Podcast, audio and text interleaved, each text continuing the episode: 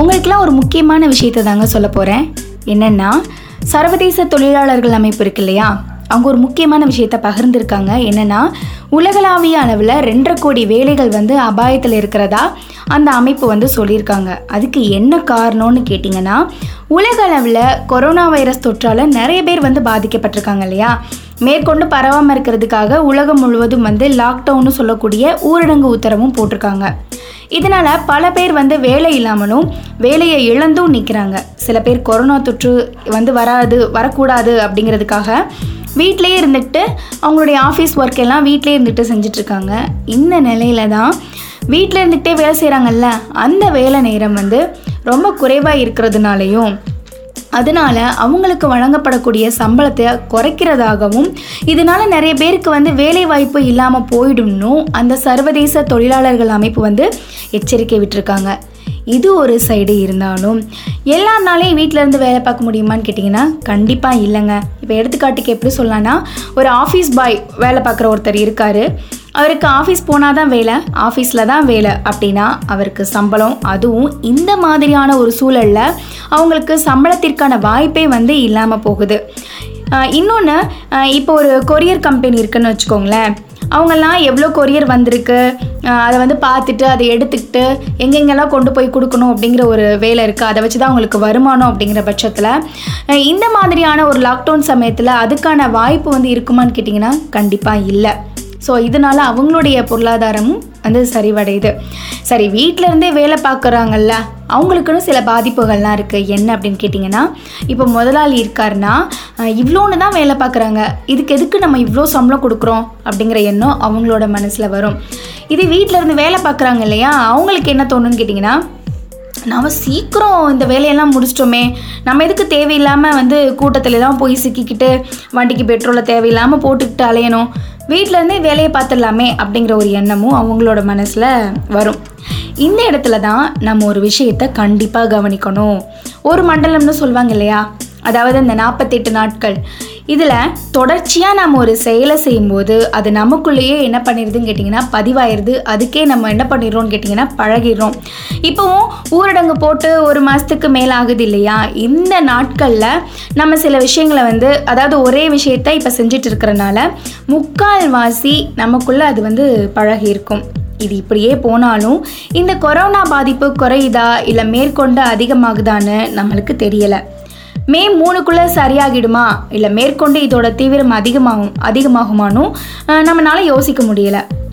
கேரள மாநிலம் இருக்கு இல்லையா, இப்போ அது இயல்பு நிலைக்கு வந்துருச்சு. அதுக்கு என்ன காரணம் அப்படின்னு கேட்டிங்கன்னா, மற்ற மாநில மக்கள் தங்களோட மாநிலத்துக்குள்ளே வரக்கூடாது, கடையை இவ்வளோ நேரத்துக்குள்ளே அடைச்சிடணும், தேவையில்லாமல் வெளியில் யாரும் சுற்றக்கூடாது அப்படிங்கிற மாதிரி அவங்க அறிக்கை விட்டுருக்காங்க.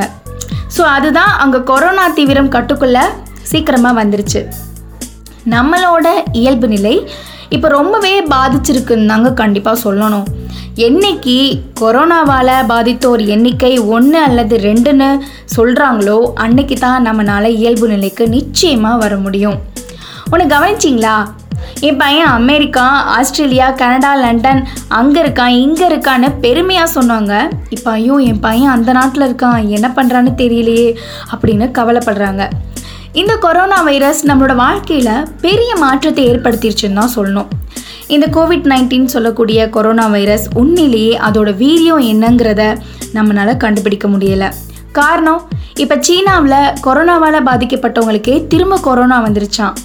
இந்த வைரஸ் இயற்கையாக உருவானதா இல்லை மனிதர்களால் உருவாக்கப்பட்டதான்னு நமக்கு தெரியலை. இது மனிதர்களுக்கும் இயற்கைக்கும் அப்பாற்பட்டு செயல்படுது அப்படிங்கிறது மட்டும் நம்மளால் புரிஞ்சிக்க முடியும்.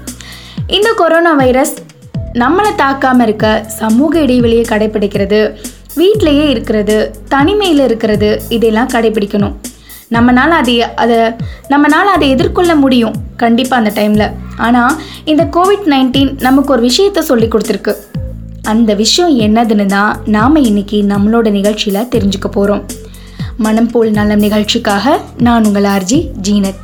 கேட்டுட்ருக்கீங்க பாம்பன் நேசக்கரங்கள் அறக்கட்டளையின் கடல் ஓசேஃபம் 90.4. நீங்கள் கேட்டுக்கொண்டிருப்பது கடல் ஓசை பண்பலை வானொலி, மீனவர்களுக்கான சமுதாய வானொலி.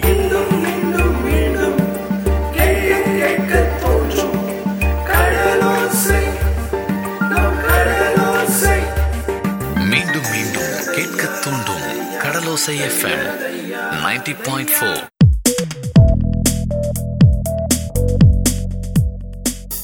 அப்படி என்ன விஷயத்தை தான் கொரோனா நமக்கு சொல்லி கொடுத்துருக்கு சொல்கிறீங்க?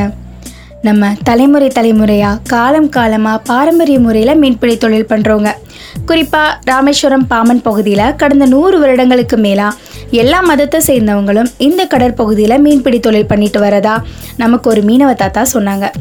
அதுக்கு முன்னாடி நம்மளோட மன்னார் வளைகுடா பகுதியோட ஒரு ஓரத்தில் அமைஞ்சிருக்க தூத்துக்குடியிலேருந்து மக்கள் நம்ம பாம்பன் ராமேஸ்வரம் பகுதிக்கு பிழைப்பிற்காக வந்திருக்காங்க. அதுக்கு என்ன காரணம்? தூத்துக்குடியிலேருந்து நம்ம பகுதிக்கு வந்தாங்கன்னா தூத்துக்குடியில் இருக்கக்கூடிய மூக்கையூர் உப்பூர் பகுதியில் இருக்கக்கூடிய வளங்கள் எல்லாம் கொஞ்சம் கொஞ்சமாக குறைஞ்சதுக்கப்புறமா அந்த பகுதியில் இருக்கக்கூடிய மக்கள் இங்கே வர ஆரம்பிச்சிருக்காங்க. அதாவது நம்ம பாம்பன் ராமேஸ்வரம் பகுதிக்கு. இதில் ஏதாவது கருத்துக்கள் இருந்துச்சுன்னா நம்ம கடல் ஓசை FM 90.4 வாட்ஸ்அப் எண்ணான 7094 439999 எண்களுக்கு உங்களோட கருத்துக்களை பகிர்ந்துக்கோங்க. மறக்காமல் எழுதி அனுப்புங்க. ஏன்னா நான் மேற்சொன்ன விஷயங்கள் எல்லாம் ஒரு தாத்தா எனக்கு சொன்னது, அதைத்தான் நான் உங்ககிட்ட சொல்கிறேன். ஏன் அவங்க அங்கேருந்து இங்கே புலம்பெயர்ந்து வந்தாங்கன்னா, நம்ம கடல் பகுதியில் 2 பக்கமும், அதாவது தெற்கு வடக்குன்னு 2 பக்கமும் தொழிலுக்கு போகலாம். அது மட்டும் இல்லைங்க, நம்மளோட கடல் கருவிகளை நம்மளோட கண் பார்வைக்கு முன்னாடியே பத்திரமா பார்த்துக்கலாங்கிற எண்ணமும் தான். நம்மளோட பாம்பன் ராமேஸ்வரம் கடல் பகுதியோட இயற்கை வளமும் இதுக்கு ஒரு காரணம். அது மட்டும் இல்லாமல் கடந்த 50 வருடங்களில் இந்திய பொருளாதாரத்தில் நம்மளோட மீன்பிடி தொழில் நல்ல ஒரு வளர்ச்சியை நோக்கி போய்கிட்டு இருக்குது. அதிக லாபத்தோடு மீட்டு தரக்கூடிய ஒரு துறையாகவும் நம்மளோட மீன்பிடி தொழில் இருக்குது. மீன்வளத்துறை ஒரு முதன்மை தொழிலாகவும் இருக்குது. ஏன்னா குஜராத்தில் இருந்து வங்காள விரிகுடா கடலோர மாவட்டங்களில் இருக்கக்கூடிய கடல் பகுதியில் கடல் வாணிபமும் அதிகமாக இருக்குது. நம்ம இந்தியாவை கடந்து தான் கடல் போக்குவரத்து போகணும். ஸோ அதுக்கான கப்பல் போக்குவரத்தும் நல்லபடியாக போய்கிட்டு இருக்கு. என்னத்தான் நல்ல விதமாக நம்மளோட மீன்வளத்துறை செயல்பட்டு வந்தாலும் நம்ம பகுதியில் ஒரு கருத்து ஒன்று இருக்குங்க. நான் ஒரு மீனவன், ஆனால் என்னோட பசங்க மீன் பிடிக்க போகக்கூடாது, நான் படுற கஷ்டத்தை என்னோட பிள்ளைங்களும் படக்கூடாதுன்னு முக்கால்வாசி நம்ம பகுதி மக்கள்கிட்ட இந்த கருத்து இருக்குது.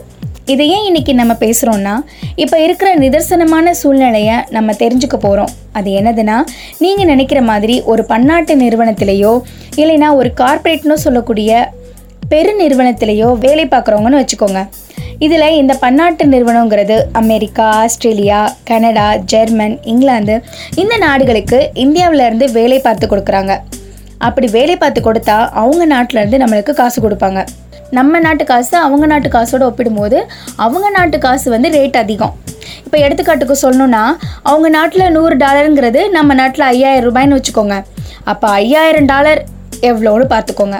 அப்போ இவ்வளோ நமக்கு வருதுங்கிறப்ப அந்த மல்டிநேஷ்னல் கம்பெனின்னு சொல்லக்கூடிய பன்னாட்டு நிறுவனத்தில் வேலை செய்கிறவங்களுக்கு நல்ல சம்பளம் வரும். அப்படித்தான் சென்னையில் குறுகிய காலத்தில் தரமணிங்கிற ஒரு ஏரியாவும் அந்த இடத்துல வாடகைகளும் அதிகமாகிடுச்சு. ஸோ இந்த மாதிரி அந்த நிறுவனத்தில் வேலை பார்க்குறவங்கள வேறு மாதிரியான ஒரு இடத்துக்கு எடுத்துகிட்டு போயிடும். நார்மல் லைஃப்பில் வாழ்கிற ஒருத்தர் ஒரு இன்ஜினியரிங் படிச்சுட்டு நம்மளும் மல்டிநேஷ்னல் கம்பெனியில் வேலை பார்த்துட மாட்டோமான்னு ஒரு மோகத்தை உண்டாக்க ஆரம்பிச்சிடுச்சு. ஸோ மீனவர்களாகிய நாமளும் இந்த மோகத்தில் விழுந்துட்டோமோ? என் பையனும் என்ன மாதிரி இல்லாமல் நல்ல ஒரு கம்பெனியில் வேலை பார்க்கணும், அவனுக்கு வசதி வாய்ப்புலாம் இருக்கணும்னு ஒவ்வொரு அப்பாவும் எதிர்பார்க்குறாங்க. அவங்க எதிர்பார்க்குறதுலாம் தப்பில்லை, நல்ல விஷயந்தான். ஆனால் நம்ம ஊர்லேயே வளர்ந்து நம்ம ஊர்லேயே படித்த ஒரு பையன்கிட்ட மல்டிநேஷ்னல் கம்பெனிக்கு தான் நீ வேலைக்கு போகணும்னு நினைக்கிற ஒரு அப்பா கிட்ட போய் நீங்கள் கைலிக்கு பதிலாக இனிமேல் ஃபேன் சட்டை போட்டிங்களா அப்படின்னு கேட்டால் அவங்க முகத்தில் என்ன ரியாக்ஷன் வருமோ அதைத்தான் அந்த பையனும் காட்டுவான். ஏன்னா அந்த மல்டிநேஷ்னல் கம்பெனிக்காரவங்க நிறைய இங்கிலீஷ் நாலேஜ் இன்னும் என்னென்னமோ எதிர்பார்ப்பாங்க. அது எல்லாத்தையும் அந்த பையன் கற்றுக்கிட்டு ஷைனாகவும் ஆகி அங்கே வேலைக்கு சேர்ந்து கை நிறையா சம்பாரிச்சிட்ருக்கான்.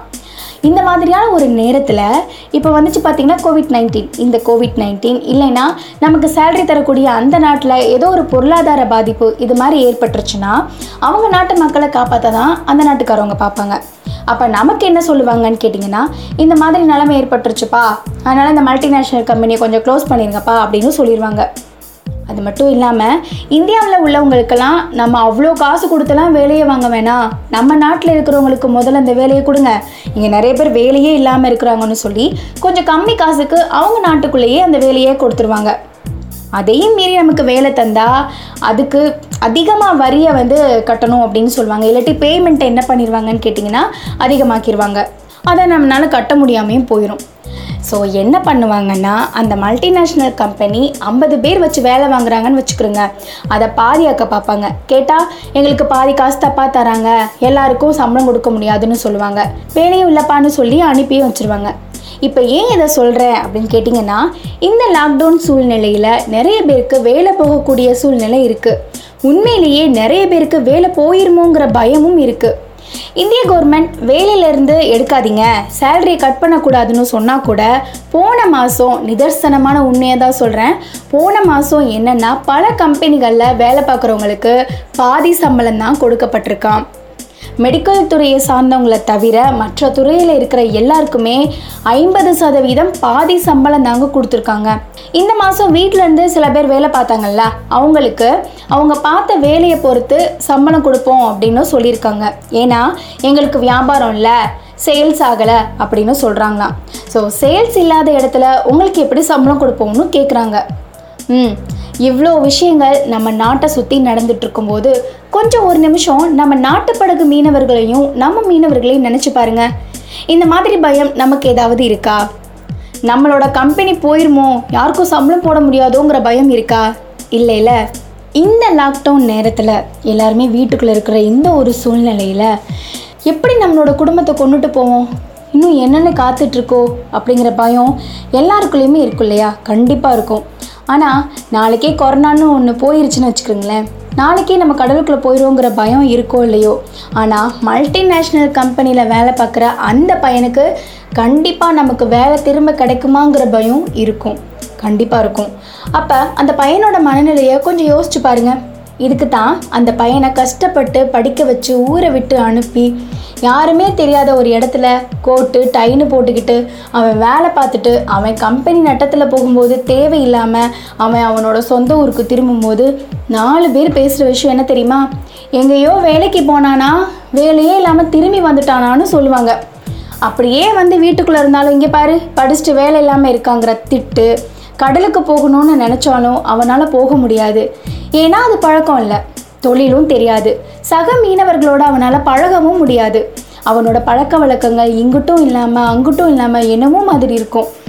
இதனால் கஷ்டப்பட்டு படிக்க வச்ச அப்பாவுக்கு அப்போ என்ன தோணும்னா, இப்படி நடக்கும்னு தெரிஞ்சிருந்தா என் பையனை மீன் பிடிக்க கடலுக்குள்ளே கூட்டிகிட்டு போயிருப்பேனே அப்படின்னு தோணும்.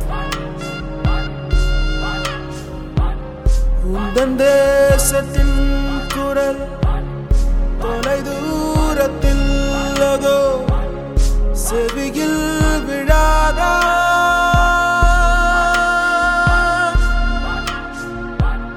சொந்த வீடும் நைவாவென்று அழைக்குதடா தமிழா,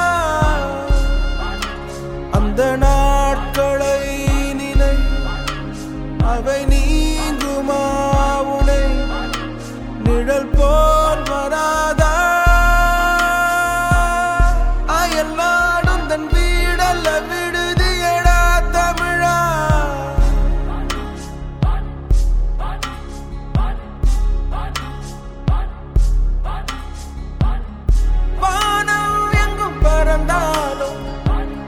பறவை எண்ணம் தன் கூட்டில் உலகம் எங்கும் வாழ்ந்தாலும் தமிழன் எண்ணம் தாய் நாட்டில் சந்தர்ப்பங்கள் வாய்ந்தாலும் அங்கு செல்வ மரம் காய்த்தாலும் உள்மனத்தின் கூவல் உந்தன் செவியில் விழாதா உந்தன் தேசத்தின் குரல் தொலை தூரத்தில் அதோ செவியில் விழாதா சொந்த வீடும் நைவாவென்று அழைக்குதடா தமிழா.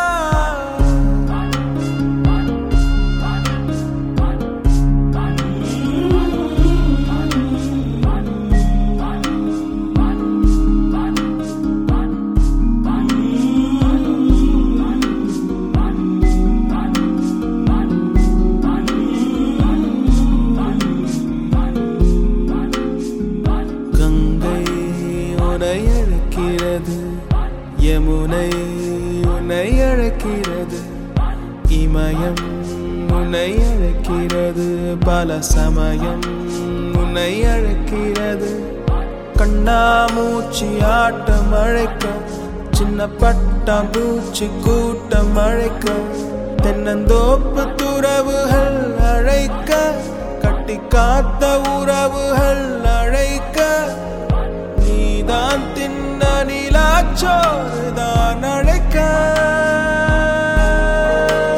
உந்தன் தேசத்தின் குரல் தொலை தூரத்தில் அதோ செவியில் விழாதா சொந்த வீடும் நைவாவென்று அழைக்குதடா தமிழா.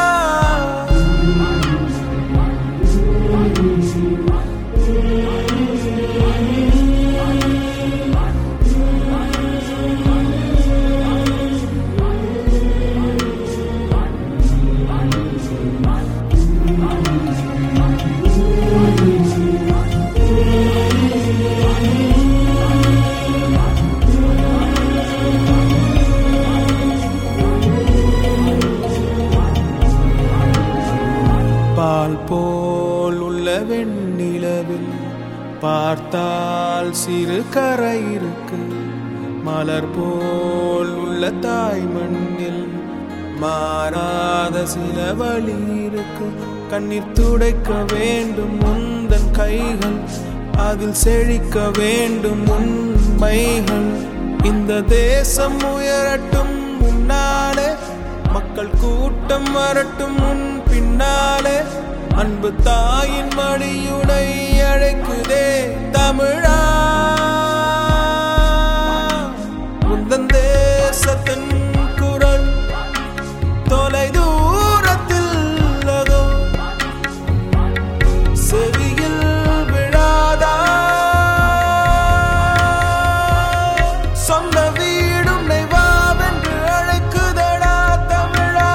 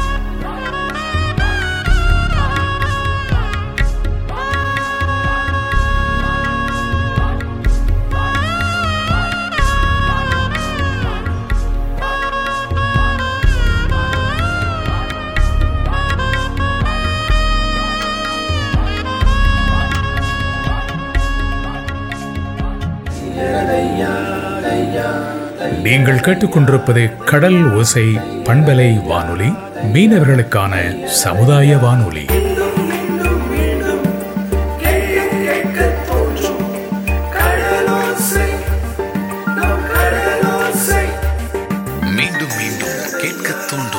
கடலோசை FM 90.4. நம்மளோட தொழில் நமக்கு எவ்வளவு முக்கியங்கிறது உங்களுக்கு தெரிஞ்சிருக்கும். படிக்கிற படிப்புங்கிறது அறிவை வளர்க்குறதுக்காக மட்டும்தான். ஆனால் அந்த படிக்கிற படிப்பை வச்சு நம்மளோட தொழிலை நம்ம எப்படி மேம்படுத்த போகிறோங்கிறது ரொம்ப முக்கியம். இப்போ நான் ஒரு ஃபிசிக்ஸ், அதாவது இயற்பியல் படிச்சிருக்கேன்னா அதை வச்சு என்னோடய போட்டுக்கு என்ன பண்ண போகிறேனோ, இல்லை நான் ஒரு மெக்கானிக்கல் இன்ஜினியரிங்கோ இல்லை ஒரு ஆட்டோமொபைல் படிச்சிருந்தா என்னோடய பைக்கை நானே ரிப்பேர் பண்ணுறேன்னா, கிட்டத்தட்ட இப்படி நான் சொல்கிறது நண்பன் படத்தில் விஜய் சொல்கிற மாதிரி தான். நம்ம படிக்கிற படிப்பு நமக்கு யூஸ் ஆகணும். இப்போ ஒரு பையன் BCom CA படிச்சிருக்கான்னு வச்சுக்கோங்க, இல்லைனா அவனுக்கு ஒரு நல்ல அக்கௌண்ட்ஸ் தெரியும்னா ஏன் அவன் எங்கேயோ போய் வேலை பார்க்கணும்? அவங்க அப்பா போட்டில் அவனே கணக்கு வழக்கு பார்க்கலாம்ல. தொழிலை எப்படி மேம்படுத்தலாங்கிறத தெரிஞ்சுக்கலாம். நிறைய இருக்குங்க படிக்க, பட் படித்தது நமக்கு உபயோகமாக மாற்றிக்கணும். எல்லாரும் வீட்டில் இருக்க குழந்தைங்கள படி படின்னு சொல்லாமல், அப்படியே படித்தாலும் நான் உன்னை அங்கே படிக்க வச்சேன் இங்கே படிக்க வச்சேன் நீ வேலைக்கே போகாமல் இப்படி இருக்கன்னு சொல்லி அவங்கள கஷ்டப்படுத்தாமல் ஒரு நிமிஷம் யோசிச்சு பாருங்கள், நம்ம எவ்வளோ பெரிய குழப்பமான மனநிலையில் இருக்கிறோம். நம்ம இப்படி குழப்பமான மனநிலையில் இருக்கிறனால தான் நம்மளோட குழந்தைங்களையும் அதே மனநிலைக்கு தள்ளிடுறோம். நாம் இப்படி கேட்க கேட்க அந்த பையன் எவ்வளோ மன உளைச்சலில் இருப்பான். ஸோ இதைத்தான் இன்றைக்கி நம்ம புரிஞ்சுக்கணும். அதனால் நம்ம பசங்களுக்கு நம்மளோட மீன்பிடி தொழிலையும் சொல்லி கொடுப்போம், அவங்கள படிக்கவும் வைப்போம். ஆனால் கடலுக்கு கூட்டிகிட்டு போகிறதையோ நம்ம கடல் தொழில் சொல்லி கொடுக்கவோ மறந்துடக்கூடாது. என்ன பிரச்சனை வந்தாலும் மீன்பிடி தொழில் நம்மளோட வாழ்வாதாரத்தை கண்டிப்பாக காக்கும், வறுமையையும் போக்கும். அதனால் நம்ம மீன்பிடி தொழில் சம்பந்தமான பல விஷயங்களை நம்ம பிள்ளைங்களுக்கு சொல்லி கொடுக்கணும். நீங்கள் நல்லா சொல்லிக் கொடுங்க. இந்த காலத்துக்கு ஏற்ற மாதிரியே பண்ணுறது அவனோட திறமை. இதை சொல்லிக் கொடுக்க மறந்துடாதீங்க அப்படிங்கிறதையும் சொல்லிவிட்டு நான் கிளம்புறேங்க. ஏன்னா இன்றைக்கி நான் சொன்ன விஷயங்கள் மூலமாக நீங்கள் கண்டிப்பாக நம்மளுடைய பாரம்பரிய தொழில் தான் நம்மளை காக்குங்கிறத தெரிஞ்சு வச்சுருப்பீங்க இல்லையா? அந்த கம்பெனிக்கு போ, இந்த கம்பெனிக்கு போன்னு சொல்லாமல் நம்மளோட தொழிலை எப்படி மேம்படுத்துறது அப்படிங்கிறத சொல்லிக் கொடுங்க. கண்டிப்பாக எல்லோரோட வாழ்க்கையும் நல்லாயிருக்கும்னு சொல்லிட்டு நான் கிளம்புறேங்க. மீண்டும் மனம் போல் நலம் நிகழ்ச்சியில் சந்திக்கும் வரை உங்களிடமிருந்து விடைபெறுவது உங்கள் அன்பு சகோதரி ஆர்ஜி ஜீனத். தொடர்ந்து இணைந்திருங்கள். இது நம்ம கடலோ சேஃபம் 90.4.